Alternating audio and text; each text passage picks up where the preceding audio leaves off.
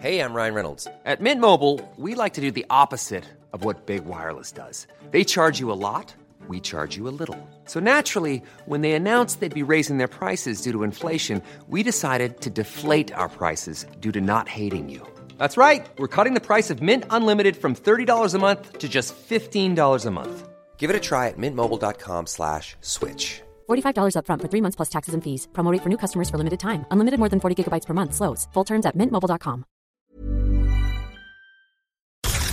You're now rocking with the best. Welcome. Please welcome. Welcome, all of you. To StarCast. Ladies and gentlemen. With Flo and Max. Powered by Wyra. Liebe StarCast-Fans, ich habe ein Startup zu Gast.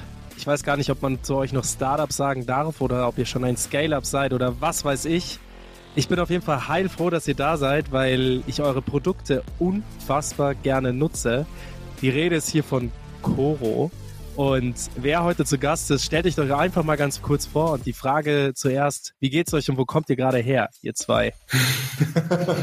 Ja, also danke, dass wir hier sein dürfen. Ich bin Piran, einer von drei Geschäftsführern, vier Geschäftsführern, jetzt seit acht Jahren dabei bei KoRo, zuständig für Marketing, für Produkt und Webshop. Genau, ich bin Daniel, freue mich auch hier zu sein. Ich bin quasi der jüngste Zugang im KoRo-Management-Team und bin jetzt seit zwei Jahren als C F O bei KoRo. Ja, und wo kommen wir da? Krass. Tatsächlich aus einem Investoren-Meeting. Äh, deswegen sind wir auch ein bisschen zu spät gekommen. Sorry nochmal dafür. Gar kein Problem. Da können wir gleich nachher nochmal drüber sprechen, über Investoren und so weiter und so fort.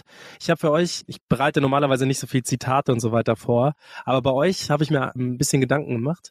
Und man sagt doch normalerweise Qualität vor Quantität. Bei euch würde ich aber sagen Quantität und Qualität. Warum sage ich das? Und ihr könnt mich gerne unterbrechen, wenn das nicht so ist.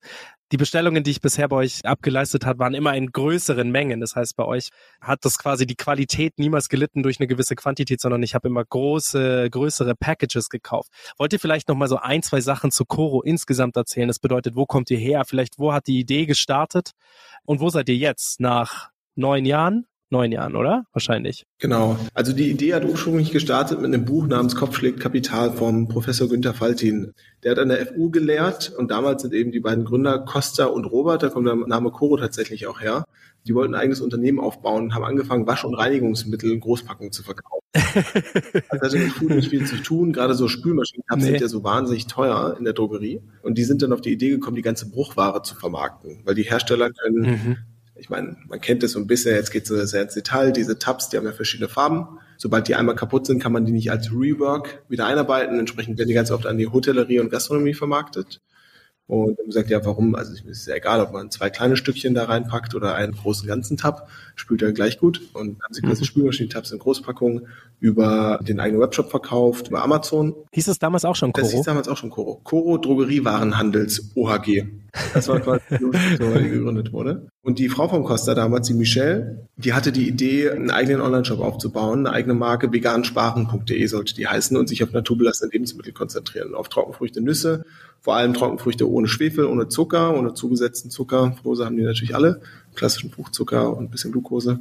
Und Nüsse, ungeröstet, ungesalzen, ohne Fett, weil man damals quasi in den ganzen Drogerien, im Einzelhandel meistens nur geröstete und in der Regel gezuckerte Trockenfrüchte mit Schwefel, mhm. die man so kennt, die so ganz bunt und knallig mhm. kriegen konnte. Und Costa ist ein absoluter Pragmat, der hat gesagt, lass uns die Produkte einfach mal listen im Shop und schauen, was passiert, bevor wir neue Kundengruppen akquirieren, eine neue Domain und pipapo, das ist alles irgendwie Aufwand gewesen. Und dann hat man quasi diese edlen Macadamia-Kerne neben den Waschmitteln gelistet und das sah etwas komisch aus, also irgendwie hatte man da fünfhundert Gramm edelste Macadamia-Kerne neben fünf Liter in Plastikkanistern. Aber man hat gesehen, dass die Lebensmittel besser funktioniert haben als die Wasch- und Reinigungsmittel. Und ja, das war dann quasi der Punkt, wo man gesagt hat, gut, lass uns doch auf Waschen und Reinigung, also davon distanzieren und uns auf Food fokussieren. Und das war die Phase, wo ich KoRo als Kunde kennengelernt habe. Ich habe mich nämlich als einsamer Mathe-Student irgendwann mit meiner eigenen Ernährung beschäftigt und kam auf KoRo, fand die Produkteklasse, ein paar Mal bestellt und dann ist ein Kontakt entstanden zu Costa, ziemlich freundschaftlicher Kontakt, wie sich dann aufstellte. Mhm. Und er hat dann irgendwann jemanden gesucht, der Cashflow-Planung und Buchhaltungsautomation machen sollte. Und da war ich quasi der erste mhm. Mitarbeiter. So, bin dann gestartet. Du warst der erste Mitarbeiter? Ich war tatsächlich der erste Mitarbeiter, ja. Also ich meine, Michelle ist jetzt nicht sozusagen, die hat die Idee mitgegeben, die Frau vom Costa, ja, tatkräftig mit unterstützt, mitgearbeitet. Also sozusagen einfach nur formell ist sie die erste Mitarbeiterin. Aber wir zählen die, glaube ich, alle immer zum Gründungsteam, weil eben Idee und sozusagen viel Gestalterisches von der Anfangsphase mhm. mit von ihr kam. Also ich war da wirklich klassischer erster Mitarbeiter. Richtig. Geil. Wenn man so diese Gründungsgeschichten immer hört, also wir in unserem kleinen Nischen-Podcast hier, ja, wir haben von bis, ja. Was wir tatsächlich noch nie hatten, war quasi alles aus dem Food- und Beverage-Bereich. Weil es davon, wenn es dann Startups gibt, ist es halt immer, versuchen die so die Welt neu zu erfinden. Ja, also alles fein, alles seine Daseinsberechtigung. Was aber KoRo macht, ist die Welt nicht neu erfinden, nur sie so ein Stückchen besser machen mit so kleinen Rädchen, die man drehen kann. Und es ist umso schöner, dass man die Geschichte auch erzählen kann mit diesen Waschmitteln und Reinigungsmitteln, dass man da halt quasi startet und dann merkt, nee, das ist es nicht. Und dann sich aber auch nicht zu schade ist, das Ganze mal umzurollen und jetzt halt neun Jahre später diesen Business Case und dieses Business auf die Beine gestellt zu haben. Und auch, dass man, wie oft hat man es denn noch, dass in Unternehmen, also klar, wir arbeiten zum Beispiel als Agentur auch mit Nymphenburg Porzellan zusammen. Ja, da arbeiten die Leute irgendwie seit fünfzig Jahren da. Aber in welchem Startup hast du das noch, dass Leute wirklich, sage ich jetzt mal, neun Jahre da sitzen und sagen, hey, ich bin immer noch total happy und jetzt sogar C E O in dem Unternehmen zu sein. Also das ist schon eine Nummer. Deswegen Gratulation zu eurer Firma, ja. Und super, super geil, was ihr da auf die Beine stellt. Jetzt mal ganz kurz zurück zu eurem Produkt. Wie war das mit der Produktpalette? Wie hat sich das dann quasi weiterentwickelt? Weil ihr bietet ja jetzt nicht nur, sage ich jetzt mal, Trockenfrüchte und Nüsse mehr an. Ihr habt ja wirklich ein sehr breites Produktportfolio. Eines meiner Lieblingsprodukte ist tatsächlich diese Spekulatiuswürfel, diese kleinen. Ich glaube, Spekulatius, das ist unglaublich. Gefragt, das ist, das hat, ey, ich, das hat meine Welt verändert. Ja, cool. Also, finde ich super spannend. Für uns war das so ein Produkt, als wir es aufgenommen haben, dachten wir so, hm, ist da ein Markt dafür da? Finden das Kunden wirklich gut? Ja. Das war jetzt nichts, was uns so komplett aus den Socken gehauen hat, muss man einfach sagen. Aber die Nährwerte ganz gut und recht innovativ. Total. Und ich glaube, am Ende des Tages ist es halt so, und eigentlich wäre das ein Produkt tendenziell eher für Weihnachten gedacht. Mhm. Und ich habe zu meiner Frau noch gesagt, bitte bestell mehr. Bitte bestell einfach gleich eine größere Menge davon, weil ich wette, die nehmen das aus dem Sortiment, weil das so ein Weihnachtsding ist. Und dann war es Februar oder so und dann hat sie gesagt, oh, wir gehen langsam aus. Die gehen langsam aus. Ich schau mal nochmal auf die Website, ob sie sie noch haben. Und da hattet ihr es noch. Jetzt weiß ich es nicht, aber damals hattet ihr es noch. Und ich bin echt großer. Ja, wir sind gerade auf der Produktdetailseite und gucken uns gerade die Nährwerte an. Du kannst auch bei uns im April Glühwein kaufen. Das ist gar kein Problem. Ja, das spricht doch für euch. Aber jetzt erzählt mal, wie kam das so, dass ihr quasi euch, was war so das erste Produkt, wo ihr gemerkt habt, okay, jetzt können wir skalieren, jetzt können wir halt noch mehr Produkte ausprobieren. Was war da so der Renner am Anfang? Ach, generell die Food-Produkte haben besser funktioniert als die durch Marketing gepushten Wasch- und Reinigungsmittel. Also eigentlich der Shift zu Food mhm. war super entscheidend, weil wir gemerkt haben, dass wir da eine Nische bedienen, die existiert. Und im Food-Bereich haben wir uns dann breit gemacht. Also wir haben angefangen mit Trockenfrüchten und Nüssen und dann sind wir immer breiter geworden, haben quasi Hülsenfrüchte dazu gelistet, alles mögliche an Getreideprodukten, Haferflocken und Co. Und immer in großen Mengen, oder? Immer in großen Mengen. Also ich meine, dieses Faltinsche Konzept, das sagt eigentlich aus, dass man mit einer sehr starken Produktfokussierung und vertikalen Integration, also mit einem Sourcing direkt aus dem Ursprung, insbesondere mit einer Großpackung, weil man prozentual dann geringere Verpackungskosten hat und einen besseren Preis pro hundert Gramm, dass man damit Businesses aufbauen kann. Diese Businesses hat er Kampagnen genannt. Und daraus sind halt sehr viele Kampagnen entstanden. Es gibt eine Vanillekampagne, es gibt eine Waschmittelkampagne, eine Gewürzkampagne und, und, und. Und Drogerie war quasi eine der damals Waschmittelkampagnen. Und dann sind wir irgendwann zur Trockenfrucht- und Nusskampagne geworden. Und wir haben uns dann irgendwann gedacht, naja, wenn man sich zu sehr fokussiert im Produktportfolio, kann man halt nur so groß werden, wie Menschen bereit sind, für ein bestimmtes Produkt innerhalb dieser Nische online äh, Geld auszugeben. So. Aber wir haben ja sozusagen Synergieeffekte, wie eben dieses ganze Thema Versandkosten. Es wird ja alles sozusagen in einem Paket geliefert bis, ich glaube, damals waren es einunddreißig Komma fünf Kilogramm. Pro D H L-Paket kann man ja alles Mögliche da reinpacken. Und der Lebensmittelbereich ist A, relativ breit und B, sind die Leute auch gewohnt, verschiedene Lebensmittel mit einer Order quasi abzuwickeln, weil der Supermarkt mhm. so funktioniert.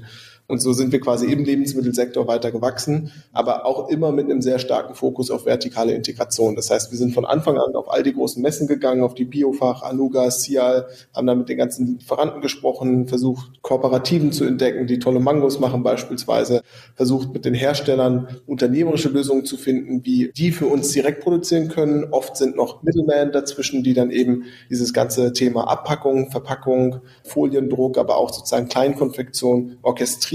Das wollten wir nicht direkt aus dem Ursprungsland, direkt vom Hersteller beziehen und haben versucht, mhm. mit den Herstellern Deals zu machen. Und da haben wir uns ziemlich reingefuchst und durch diese Expertise, die wir dann im Sourcing aufgebaut haben, haben wir dann auch angefangen, irgendwann selbst innovativ zu werden. Also sprich, wir wussten, wo die Nüsse herkamen, wir wussten, welche Haselnuss am leckersten geschmeckt hat. Und dann hatten wir irgendwann einen Dienstleister, der Nüsse geröstet hat oder der Nüsse am Ende auch vermust hat. Und dann dachten wir, ja gut, dann können wir doch unsere Nusskompetenz zusammenbringen mit der Verarbeitungskompetenz von einem anderen Hersteller und haben dann quasi auch eine Nussmousse gemacht. Und so ging es dann weiter mit den Snacks. Wir kannten sehr gute Proteinriegelhersteller und dachten, warum können wir eigentlich nicht unser Pistazienmousse in so einen Proteinriegel bringen?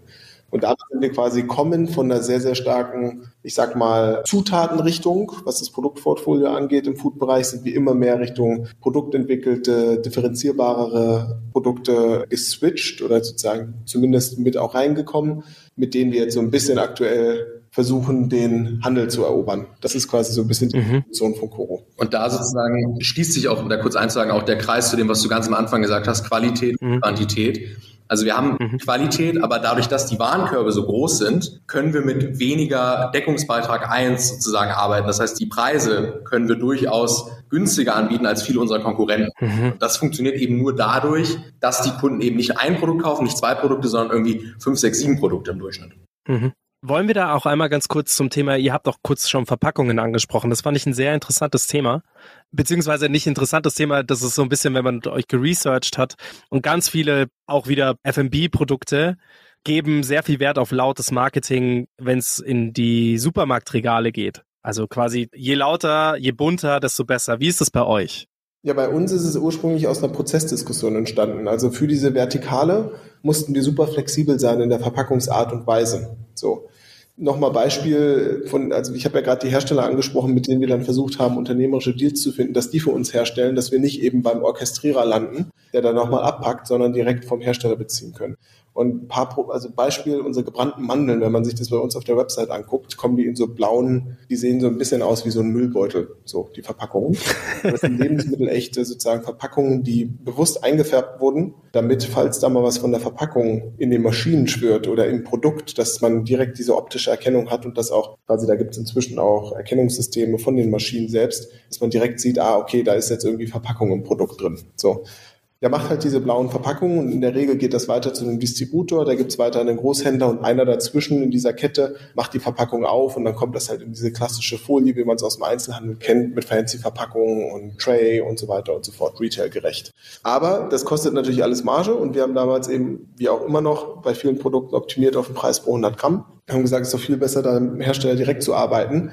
Nur der kann halt auch nur mit einem schwarzen Tintenstrahldrucker auf diese Verpackungen Etiketten aufbringen. Wir haben gesagt, na gut, dann müssen wir halt ein Design finden, was möglichst gleich über das gesamte Portfolio aussieht, was aber so mhm. einfach ist, dass es halt überall auch funktioniert. Auch zum Beispiel unsere Mangobauern, die können halt nur, die haben so einen Thermotransferdrucker mit einem einfachen Thermo sozusagen Band oder Thermopapier ist da drauf, da können sie halt nur schwarz auf weiß drucken. Haben gesagt, okay, dann sind wir zu einer befreundeten Agentur gegangen, die insbesondere so Brands wie Just Spices, Fly Food, My Müsli, New Company und so weiter, also viele Food Brands mit aufgebaut haben von der Packaging-Seite. Mhm. Haben gesagt, hey Peter, also wir haben eine ganz besondere Challenge, wir können halt nur A sieben Etiketten und nur schwarz-weiß. Und bis heute sind wir die einzige Referenz, der einzige Referenzkunde, den er nicht nennt auf seiner Website, weil er sich so sehr schämt für dieses, weil es so hart kritisiert wurde von uns. Aber im Umkehrschluss, und das haben wir uns damals gar nicht so genau überlegt, funktioniert das tatsächlich relativ gut. Also dieses sehr reduzierte gibt einen ziemlich ursprünglichen Charakter. Mm. Und wenn ich was in mich hineinführe, dann möchte ich ja auch, dass es ziemlich aus dem Ursprung kommt, unverarbeitet ist, gut mir tut. Und das reflektiert sich eigentlich im Branding ganz gut wieder. Und mm. auf der anderen Seite, jeder will so ein bisschen mit der Verpackung schreien. Jeder geht auf Neonfarben, auf Vollfarben. Und wenn man sich eben dieses Startup-Regal anguckt, fallen wir da schon irgendwo auf mit unserem, ich sag mal, altbacken Beige und unseren Illustrationen, weil wir es eben doch anders machen als alle anderen lauten Startup-Brands. Mhm. Ja, wie gesagt, also das ist, als wir in der Familie so ein bisschen die Diskussion darüber haben und ich habe einen Design-Background, habe ich halt auch gesagt, irgendeinen Grund wird es schon haben. Ihr seid eine riesige Firma. Ich weiß gar nicht, ob wir es irgendwo gelesen haben oder ob es irgendwo stand, dass er quasi einfach die Reduktion von einem, also das Weglassen von einem fancy Design und auch das Weglassen von Wiederverpacken von irgendwelchen Waren spart halt einfach am Preis. Also diesen pro hundert Gramm Preis, der geht halt dann nach unten. Dafür leidet halt nicht die Qualität, sondern ihr müsst keine Qualitätsstufen im, im Nährwert oder in den Nährwerten eingehen oder für sonst wen auch immer, sondern es geht halt quasi das Design geht halt in Anführungsstrichen flöten. Ich finde das aber ehrlich gesagt geil, so wie ihr aussieht. Und ich hatte das mit diesen gebrannten Mandeln gar nicht so arg auf dem Schirm. Jetzt habe ich gerade mal auf, nebenbei auf die Seite geklickt und habe es gesehen und finde das, das wäre mir gar nicht aufgefallen. Und so ist es halt, glaube ich, ich finde das auch irgendwie nett, dass ihr so viele unterschiedliche Verpackungen habt. Und jetzt wird mir das auch klar, warum hier auch die Pekannüsse in Milchschokolade sind, auch in diesem Blau. Also es ist ähm, schon irgendwie ganz geil. Zum Thema Ich meine, dazu noch Team. mal was. Ich hab, weiß gar nicht, wo man hier den Chat nutzen kann, aber ich schicke dir gleich mal hier die Hazelnut Deluxe Bars, die wir bei uns auch online haben.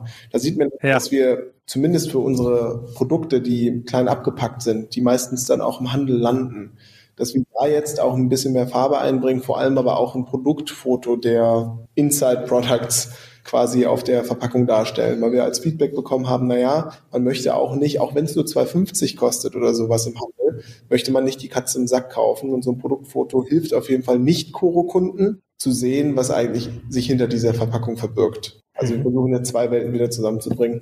Ja, und ich spreche jetzt schon die ganze Zeit von eurem Team. Wie groß ist denn euer Team mittlerweile? Es sind jetzt so um die zweihundertfünfzig Leute insgesamt bei KoRo. Und da zählt ihr eure Produzenten auch mit rein? Nee, das ist sozusagen Verwaltung. Die Produzenten sind ja sozusagen nicht bei uns auf der Payroll, sondern das sind dann Lohnfertiger und Partner, mit denen wir zusammenarbeiten. Voll, okay. Ja, aber krass, zweihundertfünfzig. Und wann hattet ihr den, also anders gesprochen, war für euch Corona in irgendeiner Form spürbar im Trend nach oben? Also ich glaube sozusagen, bei uns kommen so zwei Sachen zusammen. Also ja, wir haben, wenn man sich so die Umsatzzahlen der Jahre anguckt, also wir hatten zwanzig neunzehn so fünf Millionen Umsatz, also vor Corona, und zwanzig zwanzig dann zwanzig Millionen Umsatz, also irgendwie vervierfacht im Corona-Jahr, ja. Und dann nochmal verdreifacht auf sechzig Millionen ins einundzwanzig. Da war viel Corona dabei. Wir hatten aber auch tatsächlich ein bisschen Glück, in Anführungszeichen, dass KoRo die erste, also sozusagen die Series A Ende zwanzig neunzehn abgeschlossen hat. Also sozusagen, könnte sagen, fast im gleichen Monat wieder in die Lockdowns kamen, hatte KoRo eben das Geld auf dem Konto und konnte dann auch Marketing skalieren. Das heißt, es fällt zusammen, ja, Corona auf jeden Fall, aber KoRo war sozusagen auch ein Stück weit darauf vorbereitet und konnte Marketing skalieren im besten Zeitpunkt, wo alle Customer Acquisition Kosten nach unten gegangen sind, konnte KoRo investieren. Das, das war schon auch, war gut. Voll. Ja, es ist immer, wenn man über Corona spricht, dann fangen dann die Startups so ein bisschen an, sich zu rechtfertigen, wenn ihnen die Zeit gut getan hat. Also wenn sie von der Zeit profitiert haben, müsstet ihr gar nicht. Ihr habt ein geiles Produkt, ihr habt eine geile Produktpalette und euer Marketing, das, was ihr macht, ist mega. Und ich möchte auch gleich noch auf eine Marketing-Story eingehen, die in, jetzt erst vor kurzem passiert ist, was ich auch grandios fand, auch wie ihr es selbst nehmt und wie es selbst vermarktet wird. Ich finde es ganz fantastisch. Und nur nochmal zurückzukommen, um quasi auf die Mitarbeiter zu gehen. Wie habt ihr das so gemerkt? Also wann war so die, in den letzten neun Jahren, wann habt ihr gemerkt, okay, jetzt ist das Produkt irgendwie im Markt angekommen? Jetzt haben es die Leute verstanden, was wir machen. Und jetzt ist es nicht nur so, wir hangeln uns irgendwie von Jahr zu Jahr oder von Monat zu Monat, sondern jetzt ist es echt irgendwie, können nach vorne arbeiten. Ja, ich glaube, das war Anfang zwanzig zwanzig. Also wir kamen von fünfeinhalb Millionen Euro Umsatz auf, dann hatten wir quasi einen Forecast Januar, Februar zwanzig zwanzig schon auf dreizehn, vierzehn Millionen Euro Umsatz, grob zwölf bis vierzehn. Und dann kam Corona noch on top, dann sind wir irgendwie bei zwanzig ungefähr rausgekommen. Und da haben wir halt gemerkt, naja, es wird jetzt schon so ein bisschen als Einkaufsalternative wahrgenommen, wo ich quasi meine gesunden Zutaten, Porridge-Toppings, Müsli-Zutaten, aber auch darüber hinaus online einkaufe bei meinem vertrauensvollen, ja, bei meiner vertrauensvollen Marke KoRo. Da wurde es sozusagen zum ersten Mal so richtig wahrgenommen. Ob das jetzt sozusagen primär an einem Grund lag, wissen wir retrospektive tatsächlich nicht. Ich glaube, das war eine Kombination aus einmal einem Facelift, was wir gemacht haben, sprich wir haben neue Produktfotos gemacht mit wirklich bunten Hintergrundfarben, haben uns quasi der gesamten Klaviatur an kreativem, wie kreativen Direct-to-Consumer-Brands, vor allem aus Amerika bedient,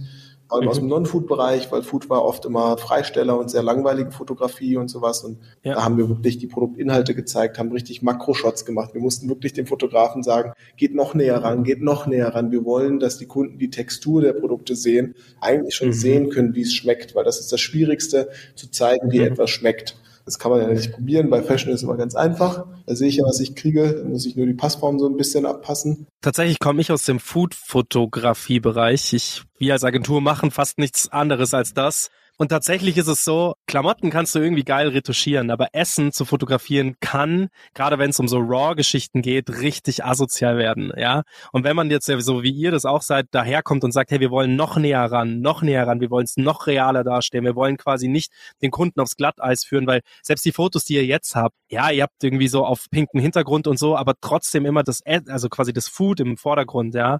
Tolle Fotos, by the way, also wer auch immer sie gemacht hat, welche Agentur auch immer die gemacht hat, einfach schöne Farben verwendet und gut gemacht. Food-Fotos sind richtig asozial, möchte ich ja nur gesagt. Und ihr habt das schon auf eine sehr, sehr, sehr gute Art und Weise dargestellt. Also quasi, gerade ich bin jetzt hier irgendwie bei der Protein Bar Deluxe with Hazelnut Butter und die ist dann so aufeinander gestapelt und man sieht so richtig die Hazelnut Butter da drin so fließen. Also das ist schon gut. Macht Bock. Ja, ja, danke. Genau, und der zweite Grund, um nochmal sozusagen bei der Frage weiterzumachen, der zweite Grund war tatsächlich, also glauben wir, was sich zumindest in den aktuellen Warenkörben reflektiert ist, dass wir eine Portfoliobreite erreicht haben, dass wir dann auch als Einkaufsalternative wahrgenommen wurden. Also Leute haben dann eben nicht nur ihre Trockenfrüchte und Nüsse bei uns bestellt, sondern auch mal ein Pesto, auch mal Nudeln, auch mal quasi Hülsenfrüchte und hatten quasi alles, was im Trockenbereich liegt und ja, weder frisch noch frozen ist, das haben sie dann quasi bei uns eingekauft. Wenn wir jetzt mal vom Einzelhandel ausgehen, gibt es da Läden, wo man euch kaufen kann? Das ist mittlerweile tatsächlich eher die Frage, gibt es Läden, wo man uns nicht mehr kaufen kann? That's the spirit. Ja, also tatsächlich, ich glaube jetzt, also bis auf die Discounter, da sind wir noch nicht vertreten, aber mhm. abgesehen davon, also D M, Rossmann, Rewe, wir sind noch nicht in jedem dezentral organisierten Retail, ne? Also die Edekas sind ja sehr dezentral organisiert. Da haben wir jetzt einen Außendienst sozusagen aufgebaut, der daran arbeitet, aber also in Deutschland sind wir schon ziemlich breit gelistet. Mhm. Und was für Produkte dann? Also habt ihr dann so eine komplette Produktpalette dann in Edeka und Co. oder ist es dann eher so, dass ihr sagt, okay, wir gehen halt erstmal mit den ersten Produkten da rein oder wir sind da mit den ersten Produkten drin und gehen dann aufs Pesto und so weiter und so fort, weil du das vorher gesagt hast mit diesem Produktwarenkörben, dass dann eine gewisse breite Produktpalette gekauft wird, ist bei uns genauso. Also wir haben irgendwie angefangen mit den Mangostreifen und jetzt, wie schon gesagt, bin ich bei diesen Zimtwürfeln und kaufe aber dazu diese Tomatenpaste dazu. Das ist Wahnsinn. Ich hoffe, du kombinierst die dann nicht. Boah, ey, nee, kombinieren tue ich es nicht, aber es gibt manche Leute, die würden das wahrscheinlich. Nee. Ich glaube sozusagen, es hängt auch da wieder davon ab, welchen Supermarkt du dir anguckst. Also Zentrallistung, also wirklich mit dem Headquarter verhandeln und dann das in zweitausend D M-Märkte kommt, da sind es schon sehr selektiv unsere einzigartigen Produkte, also wo wir uns wirklich differenzieren von der Qualität, wie zum Beispiel die Proteinriegel, irgendwie die Energy Balls. Da ist es sehr fokussiert auf diesen Snacking-Bereich. Mhm. Im Dezentralen, also wo wir wirklich mit dem Marktleiter sprechen und die Möglichkeit haben, ihm unser ganzes Portfolio sozusagen zu präsentieren, da wird es auch schon ein bisschen breiter. Also da haben wir dann schon auch mal dreißig, vierzig Produkte und einen ganzen KoRo-Block. Da freuen wir uns natürlich sehr, wenn man KoRo auch sehr prominent sozusagen da vertreten sieht. Ist ja für die Brand, fürs Brandbuilding super. Genau, aber ich meine, so eine Zentrallistung, da werden wir jetzt absehbarer Zeit wohl nicht dreißig, vierzig Produkte irgendwie reinbekommen. Mhm. Ja, Dream Big, würde ja. ich da sagen. Ja, können ich wir würde davon jetzt mal, mal sagen. Ja. Jetzt habe ich doch noch mal eine Frage zum Thema Shop und Shop-Fotos. Weil das natürlich auch so eine Sache ist, sich eine Werbeagentur zu leisten oder einen Foodfotografen zu leisten, das ist wahrscheinlich sehr teuer. Jetzt wenn ich, also weiß ich von mir selber, jetzt wenn ich da mal durchklicke durch eure Produkte, dann gibt es halt manche, die sind supergeil fotografiert und manche nicht. Die sind quasi wie, kommt ins Lager, wir machen ein Foto davon, zack, bumm. Finde ich super authentisch und schön. Ich, ich habe mich kurz gefragt, ob unter den pastellfarbenen Fotos noch welche dabei sind, die nicht so gut fotografiert sind, ab und welche dabei, die wir nachshooten müssen tatsächlich. Falsche Dattel oder so da ist. Aber ja, es gibt definitiv die, die auch im Lager geshootet wurden. Und mhm. dafür gibt es auch einen bestimmten Grund. Und zwar ja. kommen die Produkte ja bei uns an. Und in der Regel sind die davor ja noch nicht in unserer Verpackung. Das heißt, die ersten produzierten Produkte werden halt sofort losgeschickt. So, es gibt halt kein fertig produziertes Produkt, was vorab schon da ist, was man fotografieren könnte.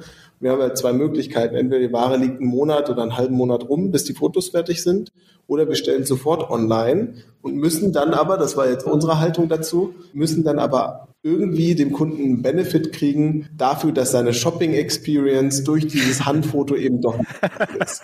Und unsere Idee war zu sagen, naja, lieber Kunde, du kriegst das Produkt versandkostenfrei, dadurch kannst du es auch mal probieren.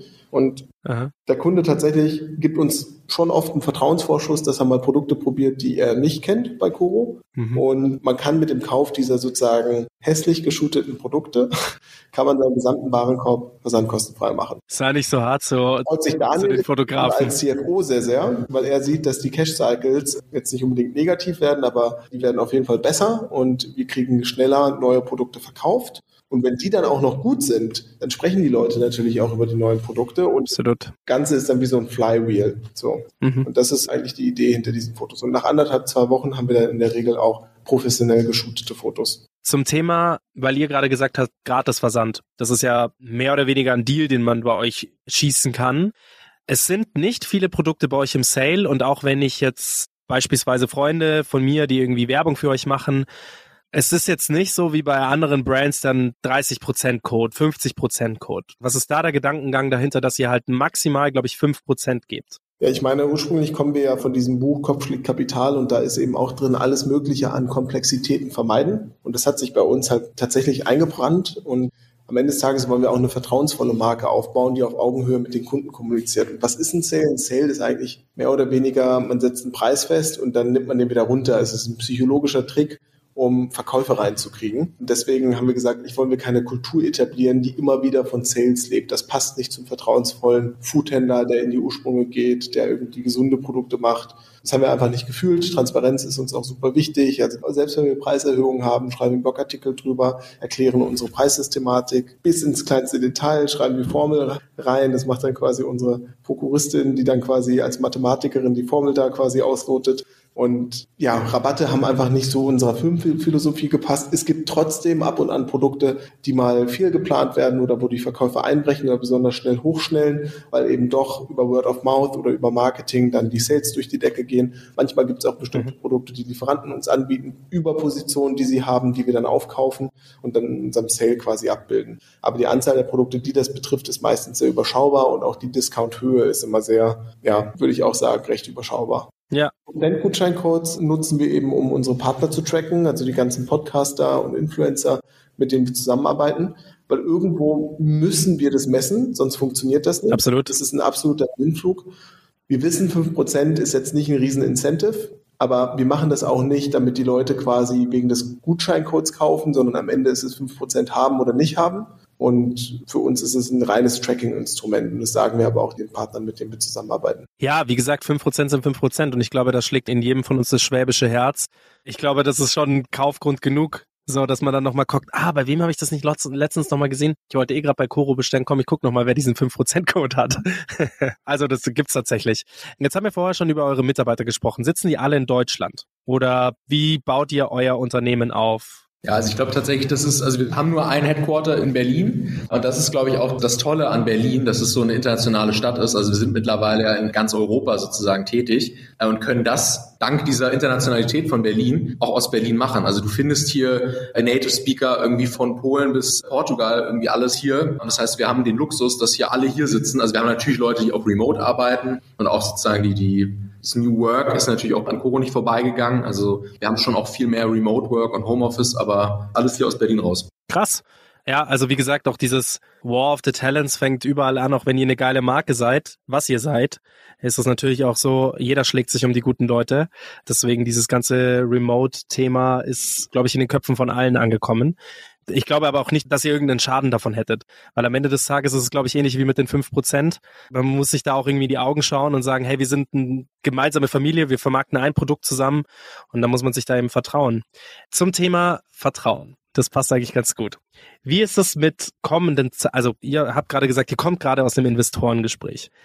Ist es so, dass ihr da bestimmte V Cs irgendwie anvisiert, die quasi im Food-Sektor sind? Oder sagt ihr, ja, eigentlich sind wir mittlerweile mehr so eine Lifestyle-Brand?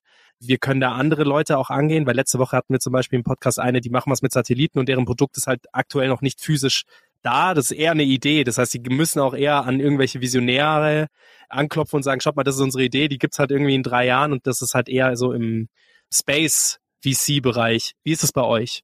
Ja, also ich glaube sozusagen, wir gucken da sehr, sehr differenziert drauf und schauen jetzt weniger, okay, ist es ein Food-V C oder was für ein V C ist, steht jetzt sozusagen draußen dran, sondern wir, wir schauen eher, was ist der Mehrwert, der da liefert und versuchen im Grunde unseren Cap-Table da möglichst divers aufzustellen, dass wir viele verschiedene ja, Qualitäten reinbringen. Also zum Beispiel bei der Series B hatten wir drei große Partner mit reingenommen. Das war Five Seasons. Das ist ein klassischer Food-Tech-V C. Mhm. Also da sehen wir schon auch den Wert, so jemanden mit an Bord zu haben, allein schon wegen den Kontakten und der Expertise in dem Bereich. Dann haben wir aber auch mit H V einen Generalisten reingeholt, der einfach sozusagen äh, darauf gepolt ist, irgendwie Unicorns hervorzubringen und die dabei zu unterstützen. Also sie sind krass dabei, bei so Hypergrowth-Startups zu unterstützen. Von Partech, die super gut sind, das ist ein französischer V C, die krass gut sind in der Internationalisierung. Also da haben wir sozusagen geschaut, okay, was sind eigentlich die Kernexpertisen, die wir brauchen, und haben uns das zusammengestellt. Oder jetzt in unserer letzten Finanzierungsrunde haben wir eben das dann auch dementsprechend erweitert, also einen Medienexperten mit Seven Ventures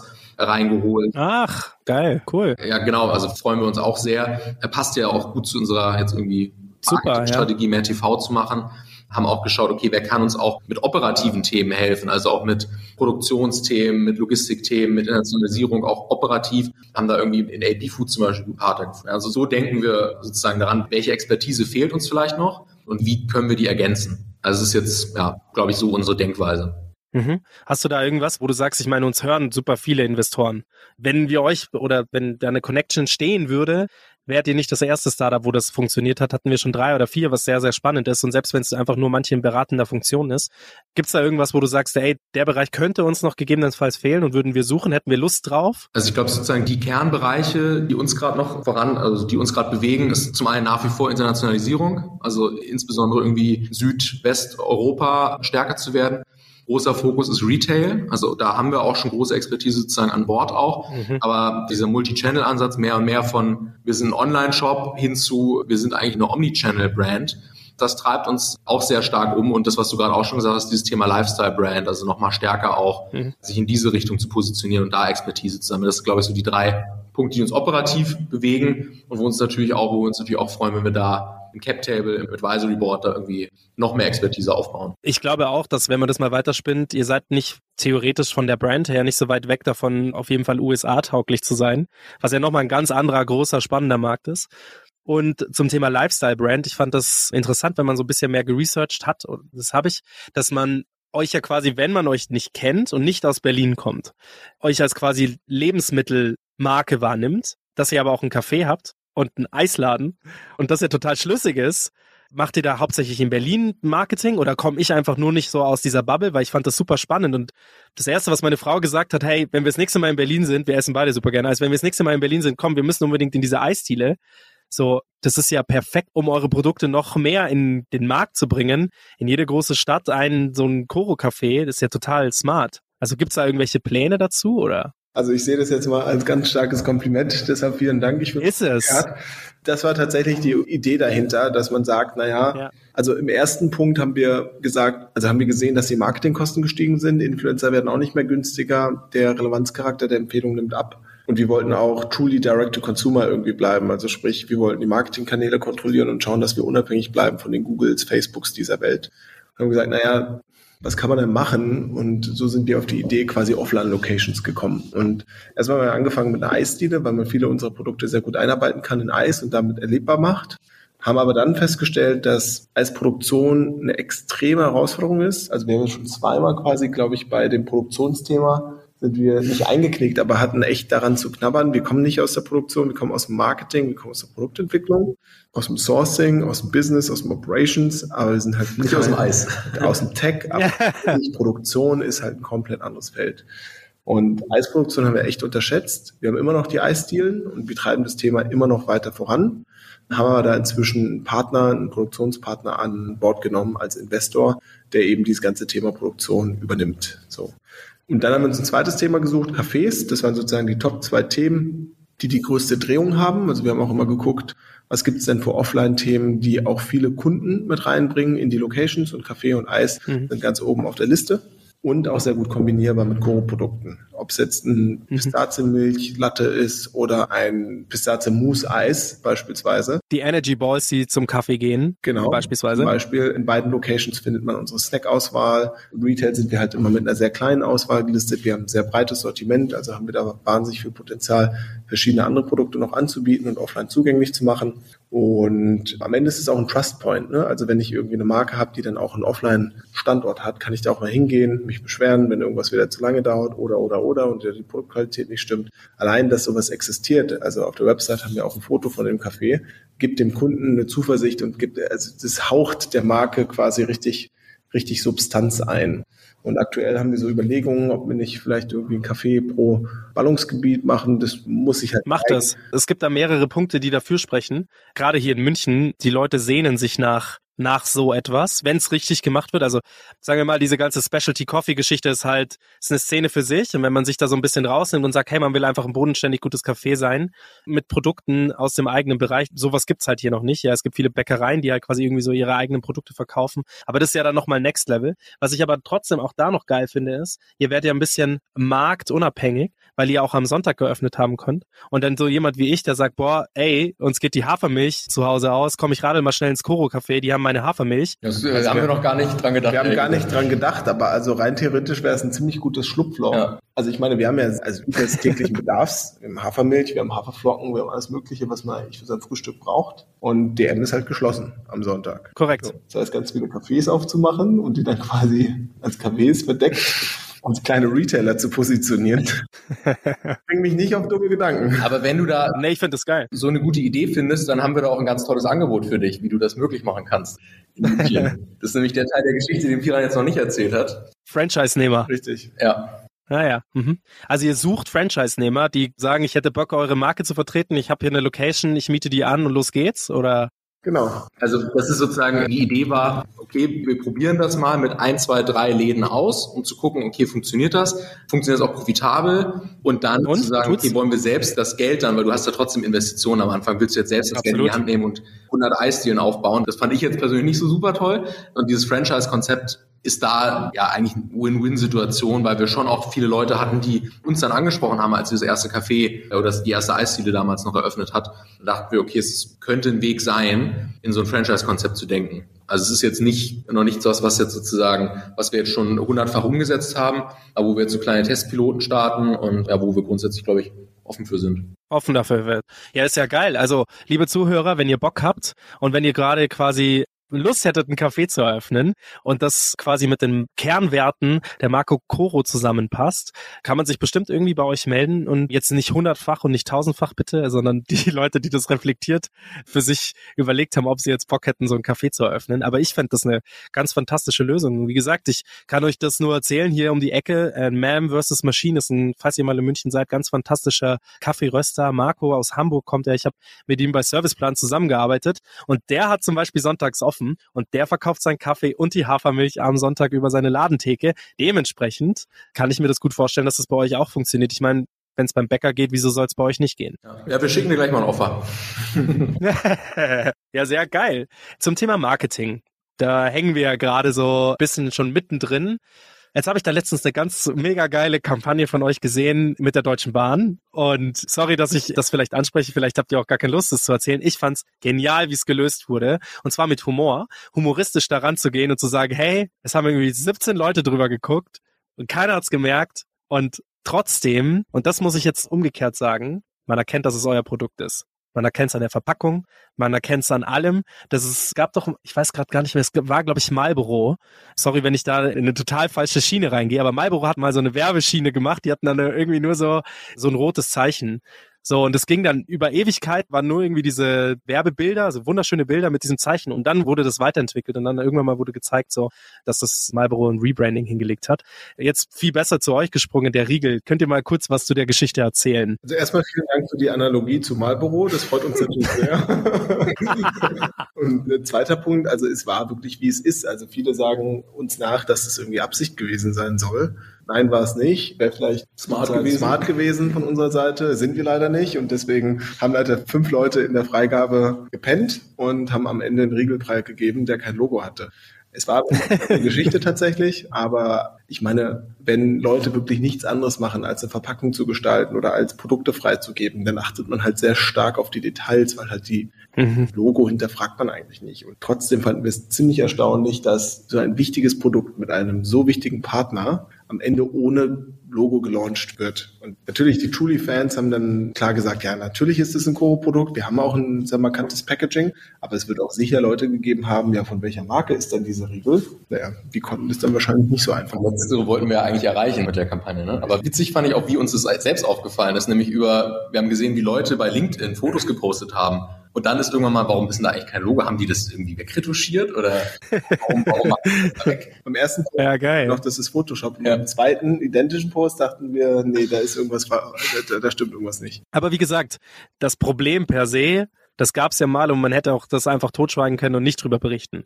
Und man hätte sich vielleicht dafür entschuldigen können, was weiß ich. Aber wie es ihr gemacht habt, diese Kampagne mit, hey, und da einfach ganz offen drüber zu sprechen, ist schon auch so, wenn man den Bogen spannen möchte, zurück zu eurer Brand, Transparenz und Offen und Ehrlichkeit bis hin zur Prokuristin, die die Formel in dem Blogartikel schreibt, finde ich das einfach schön. Und das macht euch nahbar und das macht die ganze Marke nahbar. Wie als ob man da wirklich so in diesen Designreihen mitsitzt und sich dann mitdenkt. Aber wie gesagt, ich finde es ähm, ganz fantastisch.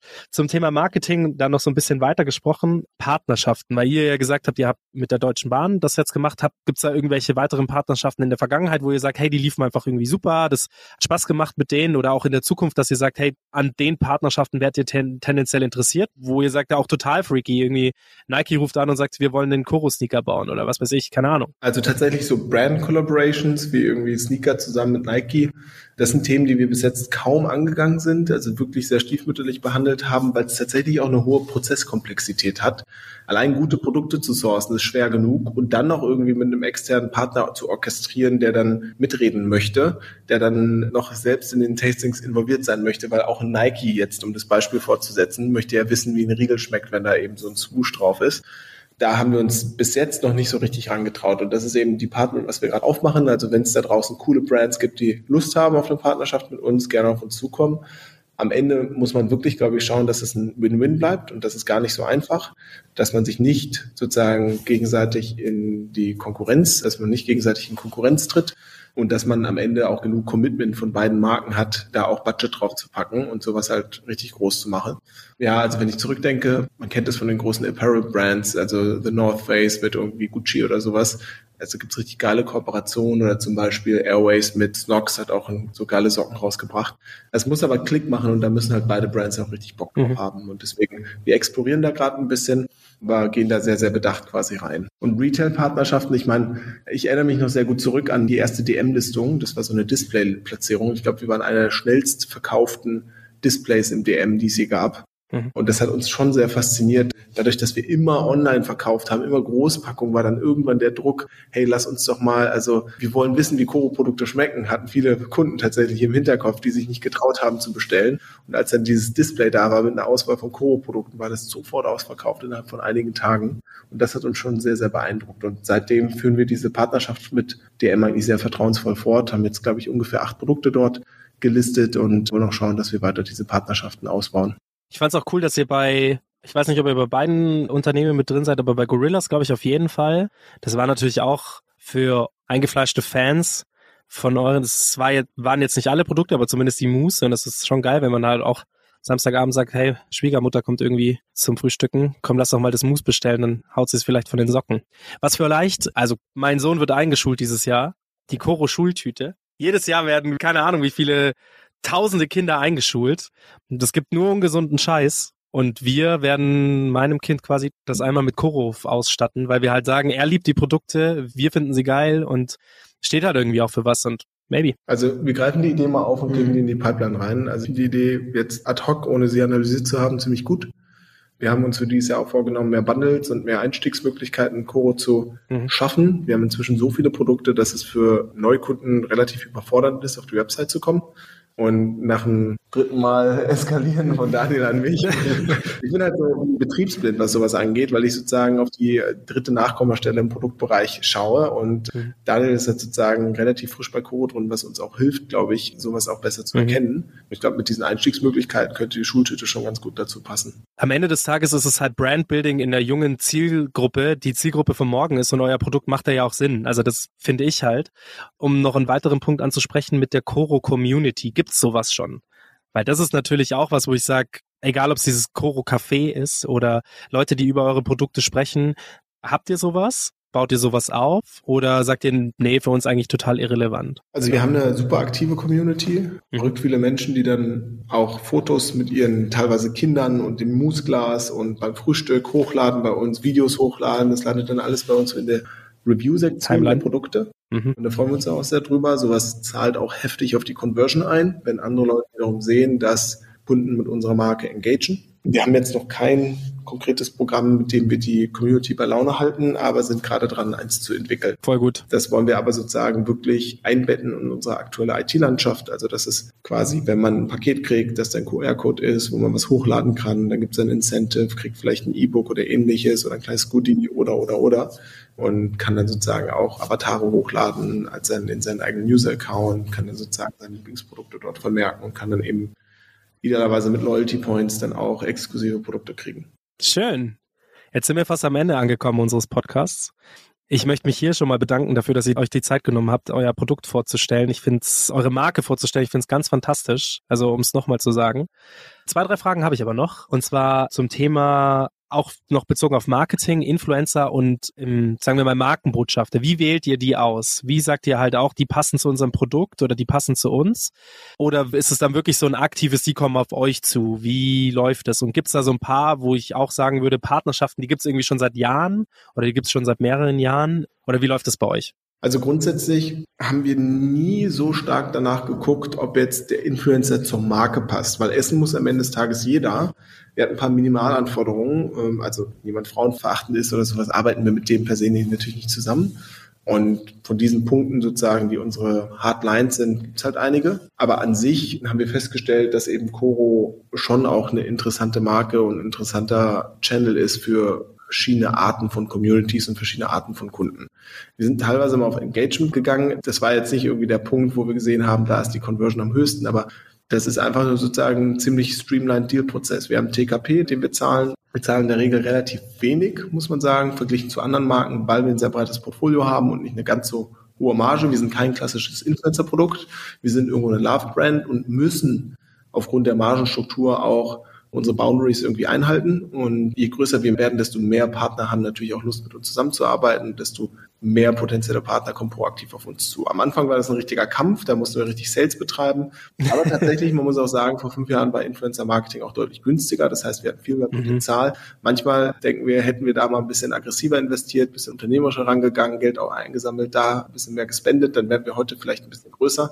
Aber das weiß man im Endeffekt auch erst im Nachhinein. Am Ende des Tages weiß man nicht, ob da nicht vielleicht eine andere Tür zugegangen wäre. Also ich glaube, ihr habt da, was das angeht, so aus meiner Laiensicht heraus schon alles richtig gemacht und euch eben nicht zu sehr verkauft. Ich habe das bei den richtigen Leuten gesehen, viel im Fitnessbereich, viel im Sport- und Fitnessbereich habe ich halt eure Codes immer mal wieder gesehen, fand das war ein super Fit, habe es aber auch nicht zu viel gesehen. Ja, es gibt ja so die eine oder andere Brand, da fällst du vom einen Influencer in den nächsten und jeder hat irgendwie denselben Code. So, und dann denkst du dir auch irgendwie, okay, also dieses, haben die es so arg nötig, fällt bei euch einfach weg, weil man halt sagt, ihr arbeitet mit den richtigen Leuten zusammen und selbst wenn euch das in Anführungsstrichen mehr zugefallen ist, ich gebe euch total recht, dieses ganze Influencer-Thema, mit dem beschäftigen wir uns auch viel, das ist so verdammt teuer geworden. Also halt auch so unnötig teuer. Du sprichst da auf einmal über Preise, wo du sagst, das ist für keinen mehr rentabel. Am Ende des Tages muss diese Preise ja der Endkunde bezahlen. Und da muss man sich halt fragen, ist es das wert oder ist es das nicht wert? Lässt man seine Brand dann mehr organisch wachsen oder halt nicht? Und ich finde deswegen auch da nochmal, auch da zu sagen, ist auch egal, ob ihr vor ein paar Jahren mehr oder weniger da rein investiert habt. Am Ende des Tages hätte es der Endkunde zahlen müssen, musste er nicht.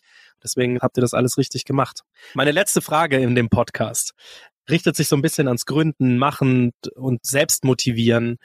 Wir sind immer stark daran interessiert, wo kommt die Motivation in einem selbst heraus, immer wieder anzutreiben und immer wieder zu sagen, okay, ich habe da immer noch Bock drauf.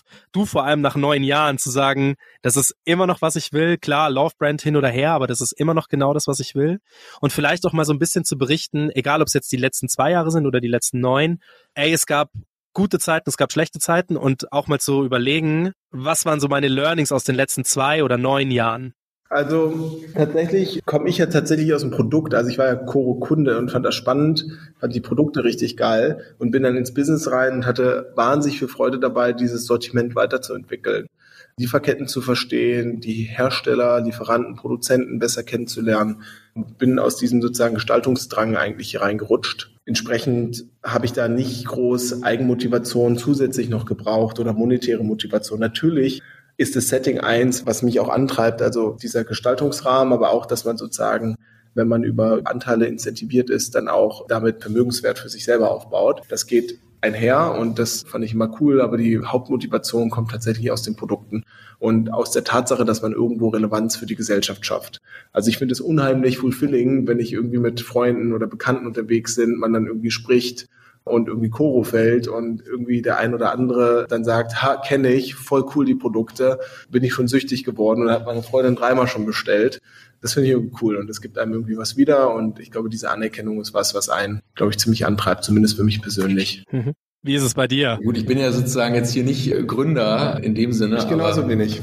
Darum geht's nicht. Du bist im Management-Level und es ist eigentlich egal, ob du Management bist oder nicht. Irgendwas bewegt dich dazu, seit zwei Jahren immer wieder zu kommen. Ja, absolut. Es ist aber, glaube ich, das, was Piran auch gesagt hat, dieser Gestaltungsspielraum. Ne? Also ich war, komm, vorher war ich in einem großen Konzern und das ist halt irgendwie wie Tag und Nacht. Ne? In dem einen Fall bist du irgendwie ein kleines Rad und musst, um was zu verändern, wenn überhaupt, da mühsame, lange Prozesse durchschreiten. Und jetzt hier sind wir irgendwie, arbeiten wir partnerschaftlich zusammen und wir denken irgendwie, Weg A ist jetzt cool, lass den mal ausprobieren. Dann probieren wir den einfach aus und dann gucken wir zwei Wochen später, hat es geklappt oder nicht. Und ja, dann optimieren wir die Firma weiter. Und das ist einfach schon cool, dieses einfach mal machen, einfach mal ausprobieren. Ich glaube, das kannst du ja nur in einem Startup. Und auch, also ob wir jetzt Startups sind oder nicht, darüber kann man jetzt streiten, aber das, glaube ich, ist was, was wir uns beibehalten haben. Einfach dieses, lass es einfach mal probieren, lass einfach mal testen. Und das macht einfach Spaß und es gibt natürlich schon viel Motivation. Ich glaube, das zeigt sich auch in diesem Deutsche Bahn-Ding. Ne? Also wir ärgern uns da nicht so viel über Sachen, die da nicht geklappt haben, sondern sehen es dann eher als, ja gut, es hat nicht geklappt, aber dafür klappt vielleicht das Nächste. Und das ist einfach ein Setting, was dann auch Spaß macht.